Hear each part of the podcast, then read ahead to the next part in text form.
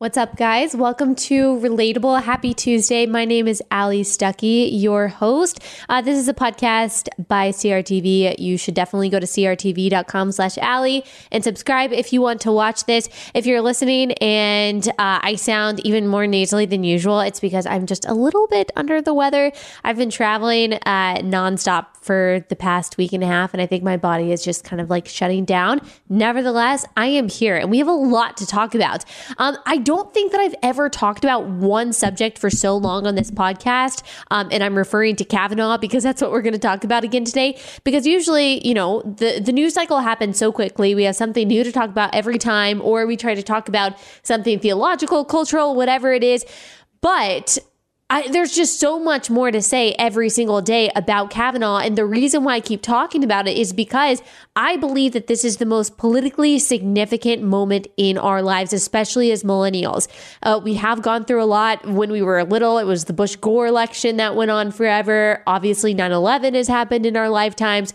First black president was elected in our lifetimes a lot of big things have happened, but there's something about this that just, it seems like the entire country is collectively holding their breath. Um, for those of us who were not alive during the Anita Hill and Clarence uh, Thomas controversy in 1991, I, I was born a year after that, so obviously wasn't around for it. Um, I, I think that this is this is just uh, almost a stunning mirror image, a little bit of of what was happening then. Uh, the difference is we have a Republican Senate, so it should be easy as pie to confirm Kavanaugh. Then they had a Democrat Senate, and they still confirmed Thomas. Um, that doesn't seem to be what's going to happen here. I don't know if Kavanaugh is going to get confirmed or not. What I do know is that polling for public opinion is getting worse and worse for his confirmation. Not that that matters that much, um, but it kind of does because, you know, people that are adamantly against Kavanaugh's confirmation are going to protest. They're going to call their senator. Senators are going to feel pressure. They might be apt to vote against him.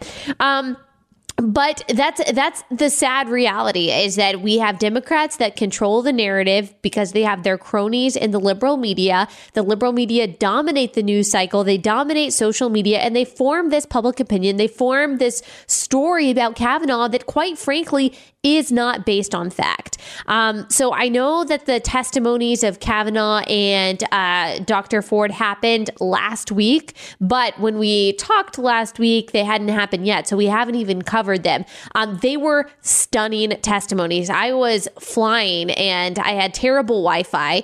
Um, so I couldn't watch the whole thing. I got to watch her testimony when I was in the airport. So I got that. I was wearing actually my confirmed Kavanaugh pin in the airport. I got some really interesting looks.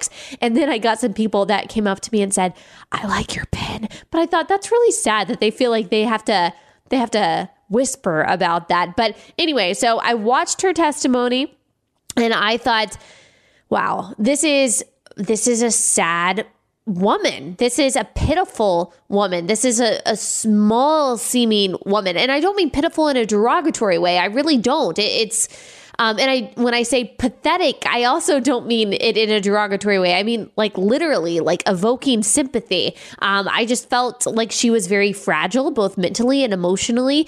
Um, and yes, uh, it is intimidating to talk in, in front of the Senate, of course, but there was something a little bit more frazzled uh, about her that just really struck me, but it did evoke sympathy from me. Um, it wasn't until she started being questioned by the outside counsel, Rachel Mitchell, who has 25 years experience in prosecuting uh, sex crimes. Um, that I started to realize that Ford's story is falling apart. So I listened to her testimony and I said, Whew, this is going to be very difficult to this is going to be very difficult to refute. I mean, this is passionate, this is emotional. I, I could definitely see how people who have been sexually assaulted would watch this and think, uh, you know, that's me. I can relate to this woman. And then she started being questioned, and I said, wait, th- this woman this woman doesn't know her story. She doesn't know what she's talking about. She she can't remember basic facts from just even three months ago. She can't remember how she got to the party, how she left the party. We'll get into all of that in just a minute. Um, but she can only remember the facts that implicate Kavanaugh. That's weird. So that's when it started falling apart for me. I think honestly, most of the country had stopped watching by then. They just watched her testimony and said, oh, yeah, you know, I believe her. Um, but still, even after her testimony started falling apart, um, I thought this is going to be difficult. And then Kavanaugh came along, and Kavanaugh's testimony was maybe, uh, at least in my lifetime, that I can recall, the most compelling piece of rhetoric that I have ever watched. And like I said, I had really bad Wi Fi when I was watching it, it was on the plane. And I was refreshing like every five seconds. The people next to me, like, they didn't care at all. They were probably wondering what the heck I was doing because I was so frustrated but I was crying in the plane. I mean, I've never been so drawn in to a speech in my life. And if there was any any kind of speech that could have refuted Ford's testimony, it was the one Kavanaugh gave. He fought for his life. He fought for his reputation, his name, his honor, his family. I mean, that it was like I, I left at that was if I had any doubt in my mind, which I, I really didn't. You know, I still thought that this is a whole smear campaign, and I'll tell you why soon. But if there was even a scintilla of doubt in my mind, Kavanaugh's testimony completely eradicated it. He is not he he can't be that good of an actor. He just can't. He just can't. That would make him a sociopath. And I just don't think a sociopath is able to withstand six FBI background checks and 30 years working in the swamp on and also serving on the second highest court in the land, the DC Circuit Court. I just don't think that's possible. So, anyway, needless to say, I was extremely affected by his testimony. It, like, I, I don't want to be dramatic, but it totally shattered me. Okay, I'm going to stop talking for a second and I'm going to let you listen to a little bit of Ford's testimony, what I thought was the most emotional and compelling part, and then uh, a little bit of, of Kavanaugh's testimony. I went up a very narrow set of stairs leading from the living room to a second floor to use the restroom. When I got to the top of the stairs, I was pushed from behind into a bedroom across from the bathroom. I couldn't see who pushed me. Brett and Mark came into the bedroom and locked the door behind them. There was music playing in the bedroom.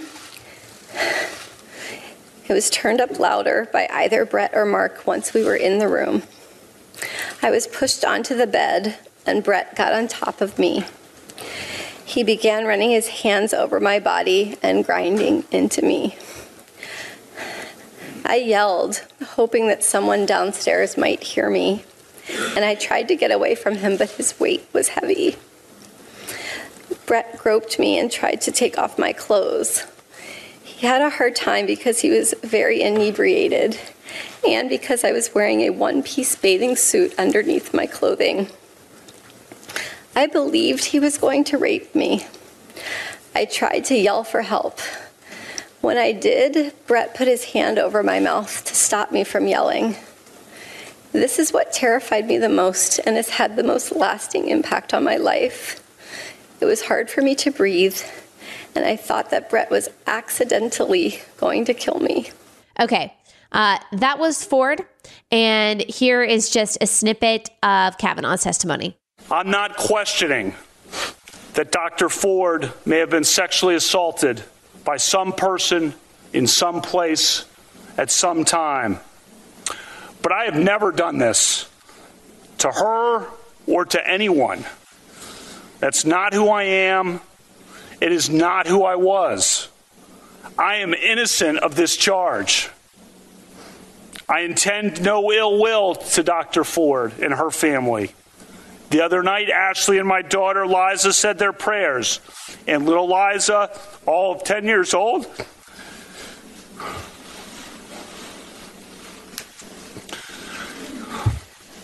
said to Ashley, We should pray for the woman. It's a lot of wisdom from a 10 year old. We mean we mean no ill will. Okay, so as you can tell, if you were if you were just listening to that, say you didn't know what was going on, uh, you have no partisan opinion, you were just listening to those, you might walk away thinking, "Shoot." I have no idea what to think. This is really difficult. They both sound so convinced of the truth, of their versions of truth, and they completely contradict each other. I mean, she said 100% she knows that Kavanaugh sexually assaulted her. Kavanaugh said that he swears to God that he has never sexually assaulted anyone. So you look at those two things and you say, how the heck am I or is anyone else going to be able to come up with the truth? And that would be fine to sit in that place if that if their testimonies were all that we had, but their testimonies are not all that we had. Um, there is only one side with any corroboration to their story only one side with any substantiation, only one with 65 plus male and female character witnesses who say that they would never do something like this. Um, there is only one side um, that is verified by the alleged witnesses that Ford says uh, were there at this alleged incident, and that is Kavanaugh.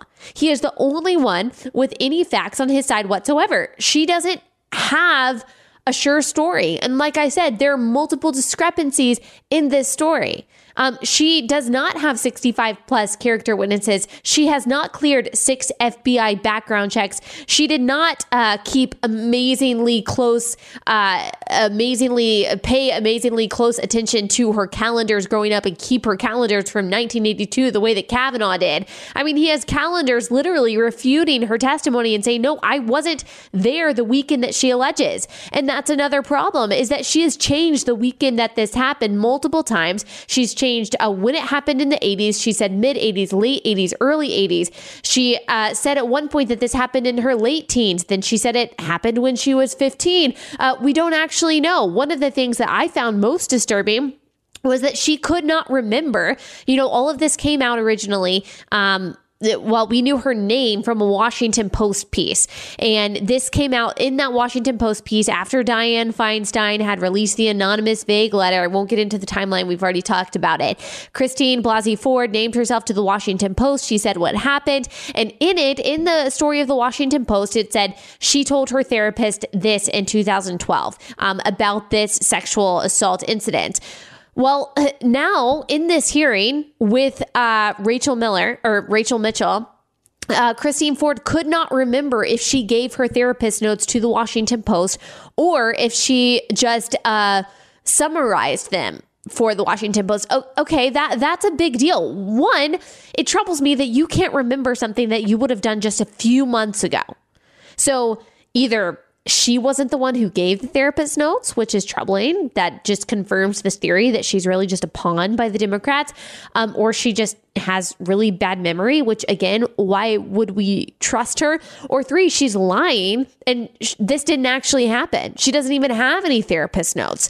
Um, so those are just a few of the things. And in speaking of discrepancies, uh, Rachel Mitchell, who I said is the outside counsel, she was hired by the GOP um, to come before the Senate Judiciary and actually question uh, Ford, and she did.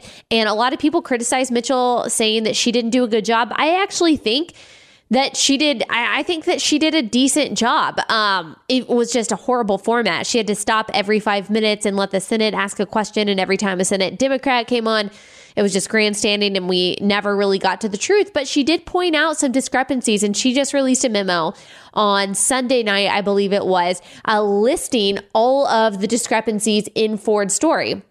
Um, I don't want to go through all of it um, because it's a lot. I encourage you to go read it. I think that it was released again by the Washington Post, but it's on Twitter. I retweeted it.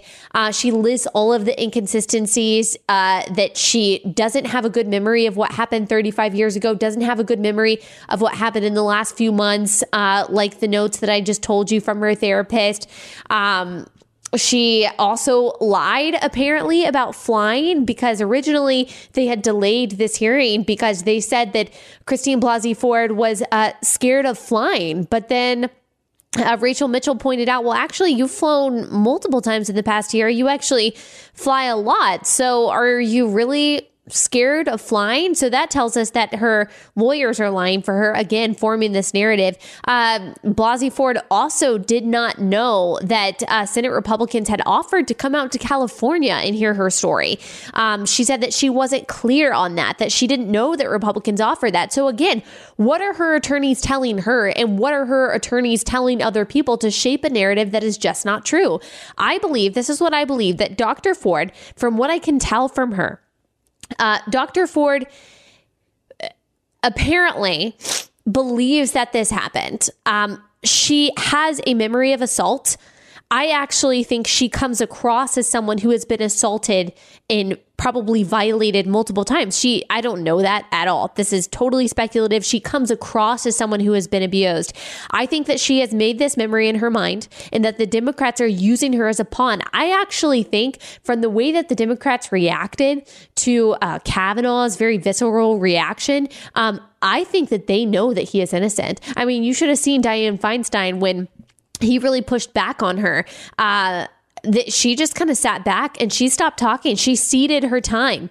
Uh, I think that they know that this is an innocent man, and I think that they are okay with ruining his life for political power. And they're forming this narrative and they're shaping this narrative that he cannot be trusted, that um, he is a, they're even going so far to say that he's a serial rapist, which is even beyond the credible allegations that we have. I mean, it's absolutely insane. And they do not care about ruining a man's life. And I know that there are many women who are survivors of sexual assault who are incensed. They are uh, galvanized by all of this and, you know, they're protesting and all of this stuff. But I think the media, underestimates, just like they underestimated people that voted for Trump, I think they underestimate how worked up people like me, other conservatives, and other young conservatives are about this. I yes, there were a lot of people that I know they looked at Dr. Ford and they said, you know, that's me. I, I, went through sexual assault. This reminds me of my sexual assault journey, and she's really brave. But I have gotten so many messages, dozens and dozens of messages from women, some of them victims, some of them not, saying that it wasn't Ford's testimony that brought them to tears. It was Kavanaugh's testimony. And the reason is because in Kavanaugh, we see every good man that we know. We see our friends, we see our husbands, we see our sons, we see our brothers, we see our dads, and we cannot stomach the idea of living in a world in which the only two words that are necessary to ruin a man's life is she said. I mean, not only is that unjust, but it's also illogical. It's completely irrational. And I'm going to say something that I know was controversial. I'm not going to put it on Twitter because everything on Twitter is taken out of context. So, if you are a sexual assault survivor, first of all, I'm sorry that that happened to you. There's nothing that makes me more mad than sexual assault, by the way. Like, I feel like people who rape and sexually assault people should have those things done to them as well. Like, I want them to be punished to the fullest extent of the law, and I want their lives to be ruined. If you sexually assaulted someone, like, your life deserves to be ruined, okay? So, know that I hear you, I see you, and I am sorry that that happened to you. It was criminal, it never should have happened. But, your collective your your story of sexual assault does not make Dr. Ford's story any more credible. That's the mistake that I'm seeing people make that this is about victims in general. This is about uh, championing, uh, champion, championing the woman in general.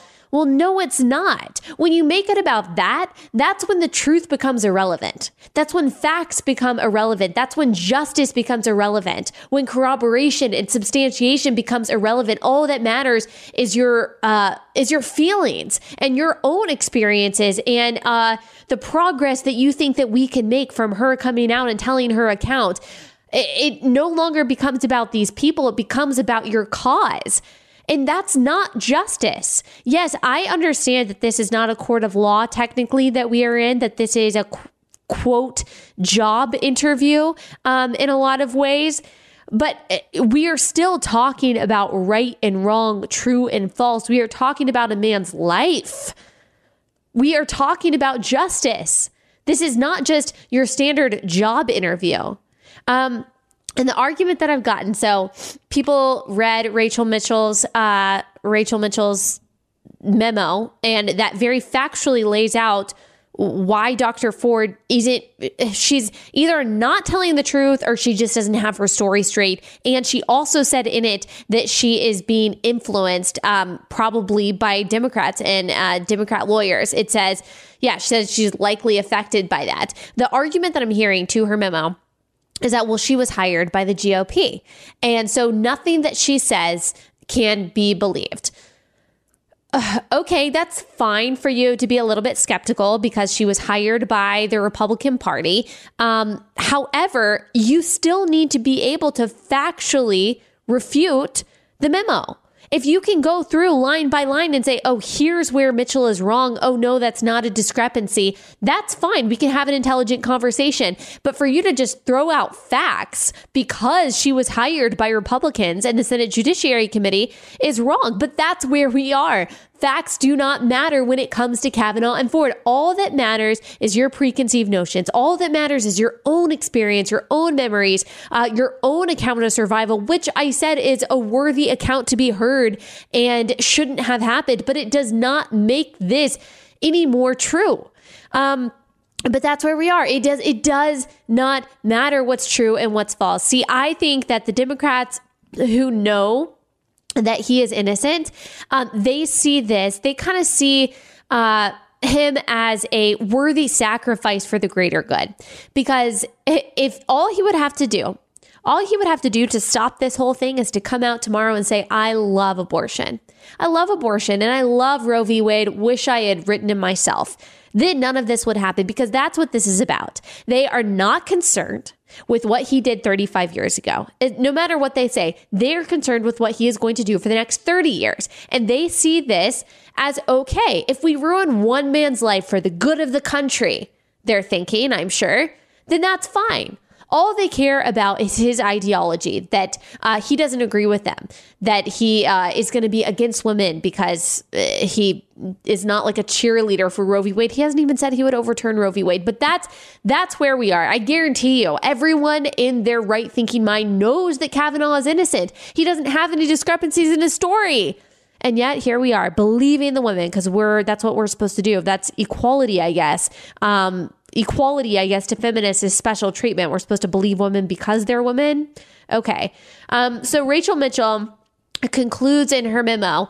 Uh, she says, in the legal context, here is my bottom line. Uh, uh, uh, she says, uh, he said, she said case is incredibly difficult to prove, but this case is even weaker than that. Dr. Ford identified other witnesses to the event, and those witnesses either refuted her allegations or failed to corroborate them. For the reasons discussed below, I do not think that a reasonable prosecutor would bring this case based on the evidence before the committee, nor do I believe that this evidence is sufficient to satisfy the preponderance of the evidence standard. Okay. Uh, I mean, I don't know. I don't even know. I don't know what you say to that. I mean, this woman has spent 25 years uh, prosecuting sex offenders, and we're going to refute her just because we don't like what she has to say. Now, there are people trying to make a so called legitimate argument uh, that um, Kavanaugh lied, that he's lying about his yearbook, that the Devil's Triangle is. Uh, I've heard it. Well, I know that I have children that listen to this, so I won't say what people say it is. You can apparently look it up on Urban Dictionary because that's our primary sourcing these days.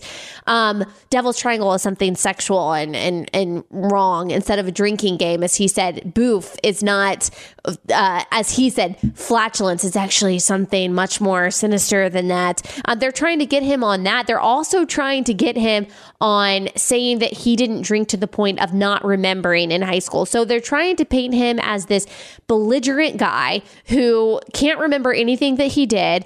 Um, and so if they can get him to the point of saying, you know, I don't remember some nights because I drank, which everyone who has ever gotten drunk has suffered some kind of memory lapse, by the way. So he probably should have just admitted that when he was uh, when he was in the committee, but whatever he says that he never got to the point of not remembering something, but if they can get him to that point, or if they can show that he actually did, which that'd be really hard to do it's very subjective then they can say well how can you how can you logically say or how can you confidently say that you didn't assault her if there are times that you blacked out and didn't remember but of course i would say well, you should ask her the same thing. She obviously doesn't remember everything. Um, so, anyway, I got two more things regarding the specific trial. So, one, uh, Lindsey Graham's speech. I want you to hear at least some of that and just how amazing it was and um, how he defended Kavanaugh. I thought it was so good and really the only thing you need to hear. Like, if I played baseball, this would be my walk up song. It's like, it's that motivating. Are you aware that at 923, on the night of July the 9th, the day you were nominated to the Supreme Court by President Trump, Senator Schumer said, 23 minutes after your nomination. I will oppose Judge Kavanaugh's nomination with everything I have. I have a bipartisan, and I hope a bipartisan majority will do the same. The stakes are simply too high for anything less. Well, if you weren't aware of it, you are now. Did you meet with Senator Dianne Feinstein on August 20th? I did meet with Senator Feinstein. Did you know that her staff had already recommended a lawyer to Dr. Ford? I did not know that. Did you know that her and her staff had this alleg- allegations for over 20 days? I did not know that at the time. If you wanted an FBI investigation, you could have come to us. What you want to do is destroy this guy's life, hold this seat open, and hope you win in 2020. You've said that, not me. You've got nothing to apologize for. When you see Sotomayor and Kagan, tell them that Lindsey said oh, hello, because I voted for them. I would never do to them what you've done to this guy. This is the most unethical sham since I've been in politics. And if you really wanted to know the truth, you sure as hell wouldn't have done what you've done to this guy. Are you a gang rapist? No.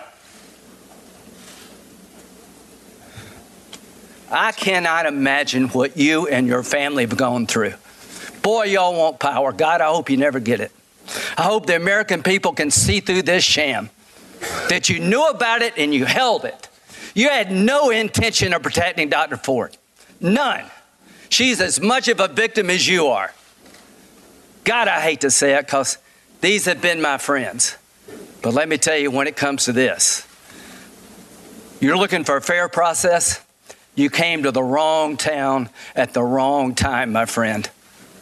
Do you consider this a job interview? It, it, the advice and consent role is like a job. You interview. consider that you've been through a job interview. I've been through a process of advice and consent under the Constitution. Which Would you say you've been through hell? I, I've been through uh, hell and then some. This is not a job interview. Yeah. This is hell. This this This is going to destroy the ability of good people to come forward because of this crap. Your high school yearbook. You have interacted with professional women all your life, not one accusation. You're supposed to be Bill Cosby when you're a junior and senior in high school. And all of a sudden you got over it. It's been my understanding that if you drug women and rape them for two years in high school, you probably don't stop.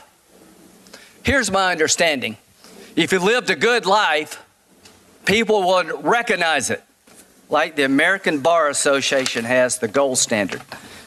His integrity is absolutely unquestioned. He is the very circumspect in his personal conduct, harbors no biases or prejudices.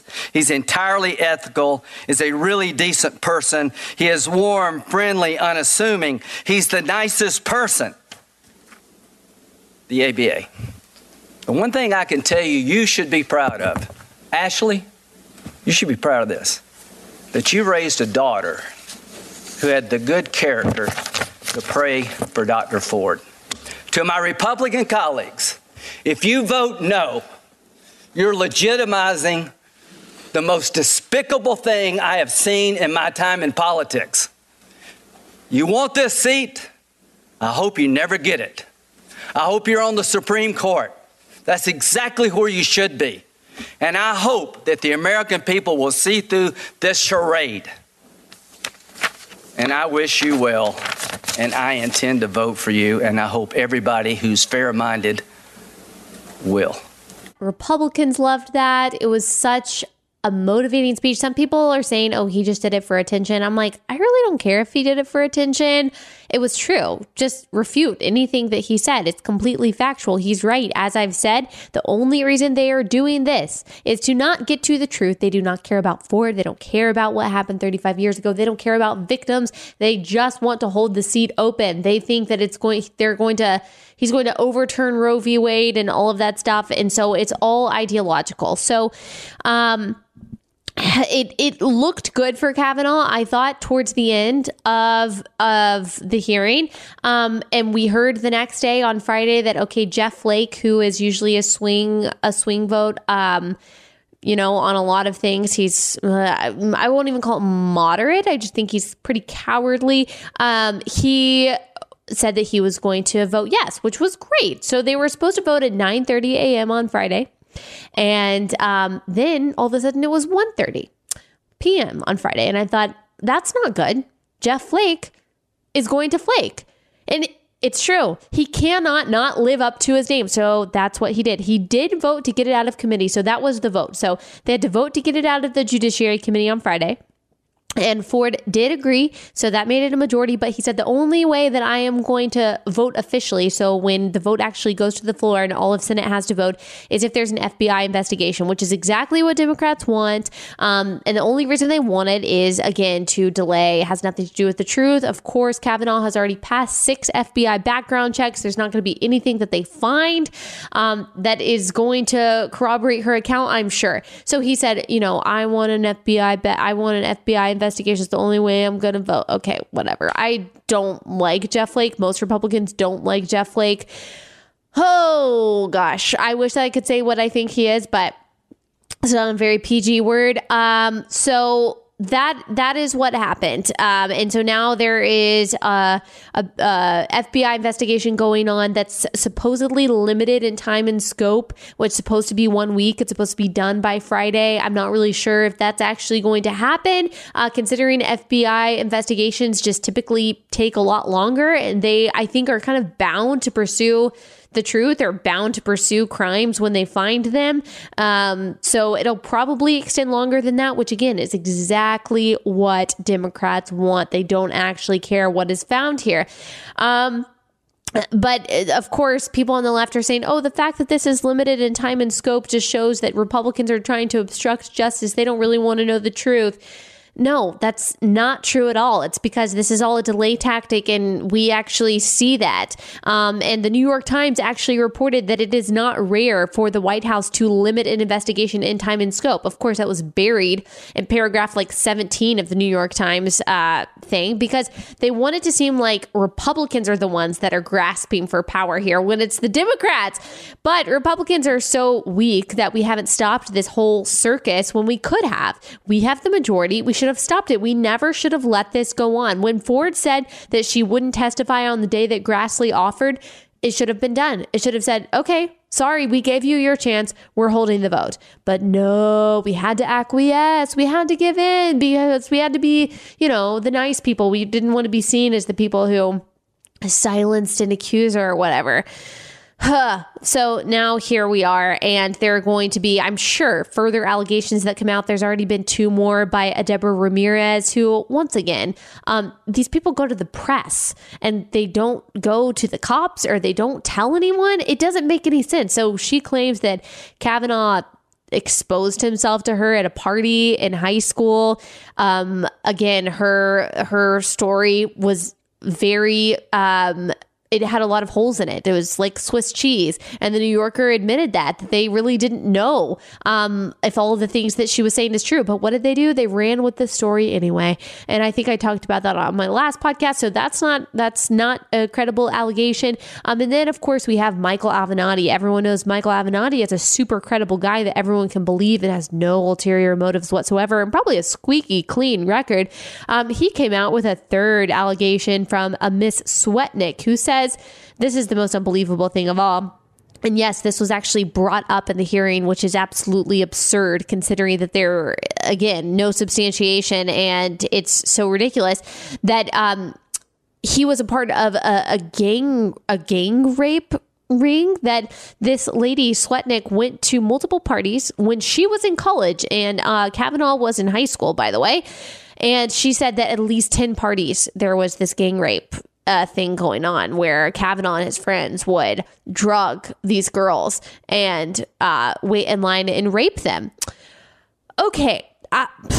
Okay. So one gang rape party okay i mean i guess i guess you go to one and you're like wow not doing that again 10 gang rape parties and you're just going you're you're just a college student you're like oh yeah that gang rape party not bad pretty pretty fun if you ask me and then she says that she was the victim but she doesn't know if kavanaugh was someone who actually raped her okay okay i mean if you want to be taken seriously with claims of sexual assault don't go to michael avenatti I mean, and don't make them so extreme. At least make them like a little more believable. I mean, really? I mean, the guy Kavanaugh already said that he was a virgin through high school and college. People are saying that he's lying. Um, if he wasn't lying, there would have been someone that would have come forward so far and said, uh, I had sex with him, consensual sex. They would have talked about that, but no one has because I'm sure that it's true. I'm not really sure why that's something that you would lie about. Um, so anyway, we've got all these ridiculous allegations coming forward. It's just a narrative that they're trying to push that he's not to be believed, that he is this belligerent drunk who raped and assaulted girls when I don't think anything could be further from the truth. I mean, his life, his record, his reputation that people have uh, verified over and over again from both sides of the aisle, male and female, just completely refute that narrative. But again, facts don't matter and there's this whole uh, there's this whole thing too about um, really the crime that he is committing is not that he might have assaulted this person. It's that he is a white male. I mean, that's what we keep seeing that he's a privileged white male who's not getting his way. And that's the only reason he's upset. I mean, that pisses me off. That really makes me mad. I don't think that people realize how upset and how outraged and how distraught people like me have been over this and how motivated we are, more motivated than ever, more outraged than ever to go vote red in November. And you should too. Do not be apathetic. This is not the election to be apathetic over. The stakes are higher, probably than they've ever been, higher than they were. Um, back in 2016. You have to vote. Do not be complacent. The only way that Republicans lose in November is if you do not vote and you are complacent. Vote. Talk to your family about voting. Talk to your friends about voting. Make sure that you are registered to vote. Uh, send your absentee ballot in. Do whatever you have to do. It is your responsibility. It is your right. It is your privilege to be able to vote. And if Democrats win the Senate in in uh, November and you did not vote, you have yourself to thank. Vote. Vote in your local election. Research. I say vote red all the way, but do your research. Do your research.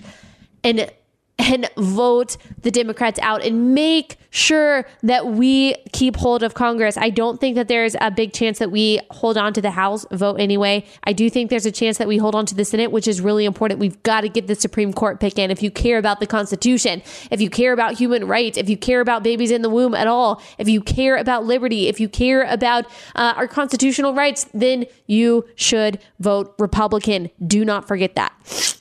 Okay, that's my spiel on all things Kavanaugh.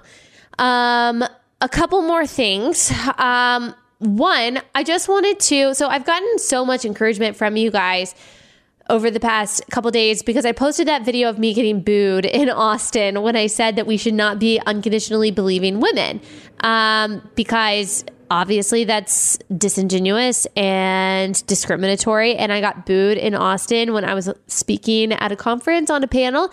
And you guys have given me so much encouragement. And I just really appreciate that, that you feel like in some, even if it's just a few of you, even in some small way that I represent what you think and I'm able to articulate what you think. And I appreciate that. Um, but as you guys know, I also get a significant amount of hate. So I, I want you to know that your encouragement means a lot to me.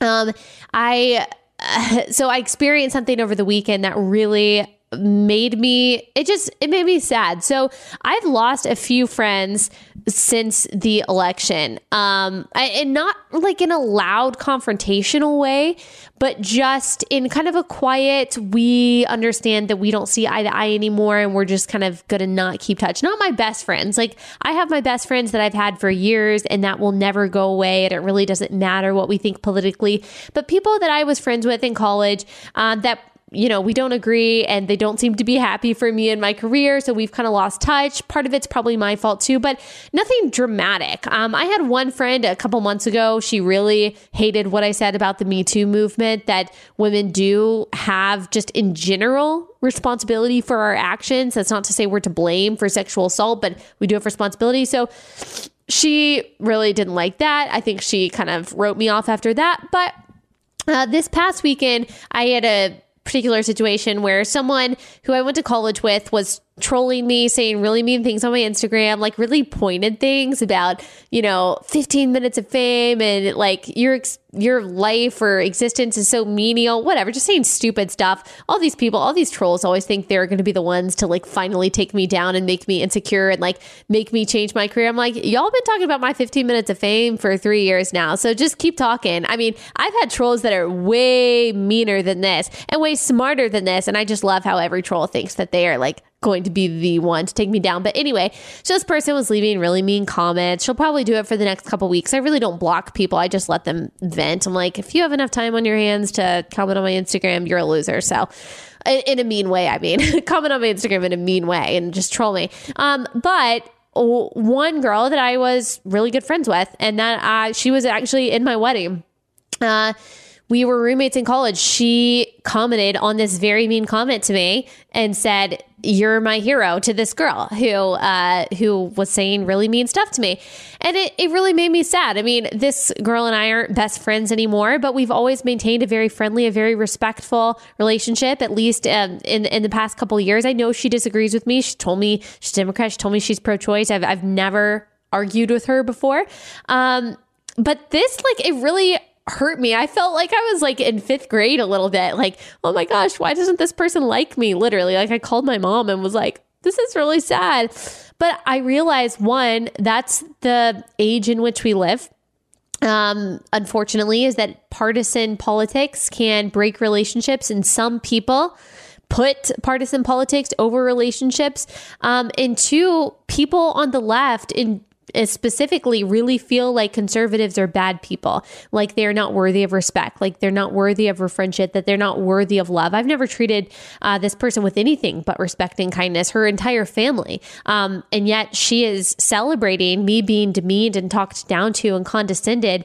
And that's where tribalism can get you. That's where identity politics can get you. Once you start believing that every single person that disagrees with you is a bad person, which is more true, I think, of the left than the right, um, then it, anything goes. You're okay with hurting people's feelings. You're okay with um, demeaning someone's character, whatever it is.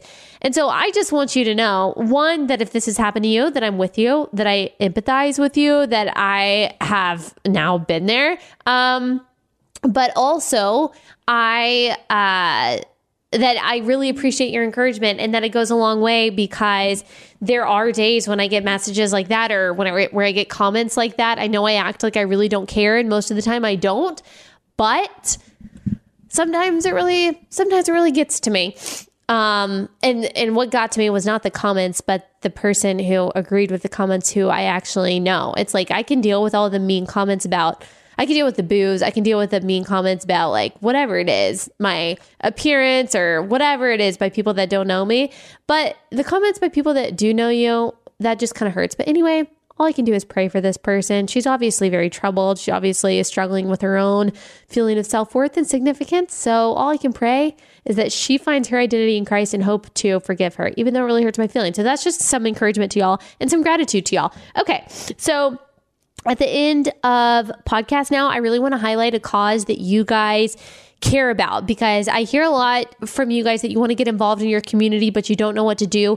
And you guys sent me so many emails about nonprofits that are awesome that you want me to highlight. I am going to do that. And today I picked um, one of them that you guys sent me. It's called Star Children's Bereavement Network. And I picked it because it just sounds it sounds really, really um, necessary and something that I haven't exactly heard about before. So, uh, someone reached out to me. She said that she is the president for Star Children's Bereavement Network. It's a nonprofit, a small nonprofit in Marquette.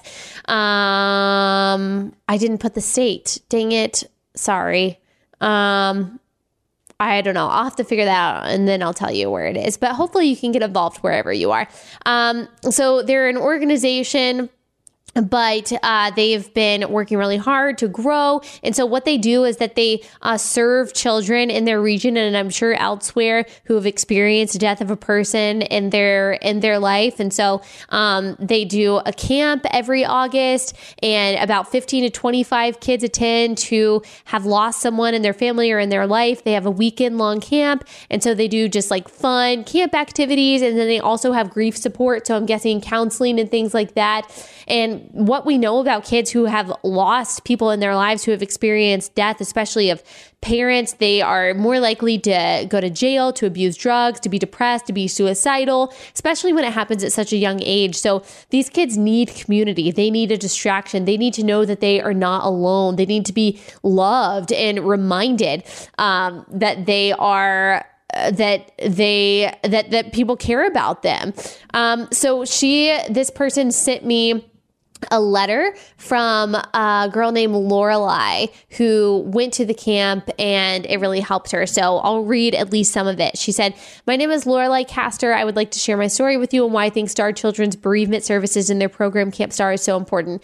I lost my mom to a homicide suicide very unexpectedly when I was 13 years old. I was angry and I didn't understand why God would do this to my family. I struggled with the grieving process. I kept bottling everything in. I felt as if no one was going to understand how I felt. I felt alone. When I arrived at Camp Star, I no longer felt alone, seeing all these other children going through the same pain that I was. There was someone I could finally relate to, and that was a huge turning point for me. Um, as the days passed on, I learned how to cope with the way I was feeling, whether it was painting my emotions, um, talking about them, or writing about them. Camp Star provided me tools to cope. Uh, I did not leave camp fixed and no longer broken. I left knowing that I wasn't alone and that it was okay to be feeling the way that I was. Camp Star changed my life. That's amazing. I just think this is a very worthy cause. So if that's something, oh, there it is. It's in Michigan. It's in Michigan. Um, so if you're in Michigan, or I'm sure if you're anywhere, I'm sure you can donate or you can get involved. Uh, their website is starcbs.org, or you can go to facebook.com slash campstar. So thank you so much for sending me the nonprofits. Please continue to do that. I love uh, hearing what you guys are involved in. You guys are so compassionate, have huge hearts, and I've gotten so many emails about the things that you care about. So thank you for doing that. Uh, leave a five star review if you would like on iTunes. If you have any constructive criticism, feel free to DM me on Instagram or you can email me, Allie at the conservative millennial blog.com. Thanks for listening, and I will see you on Thursday.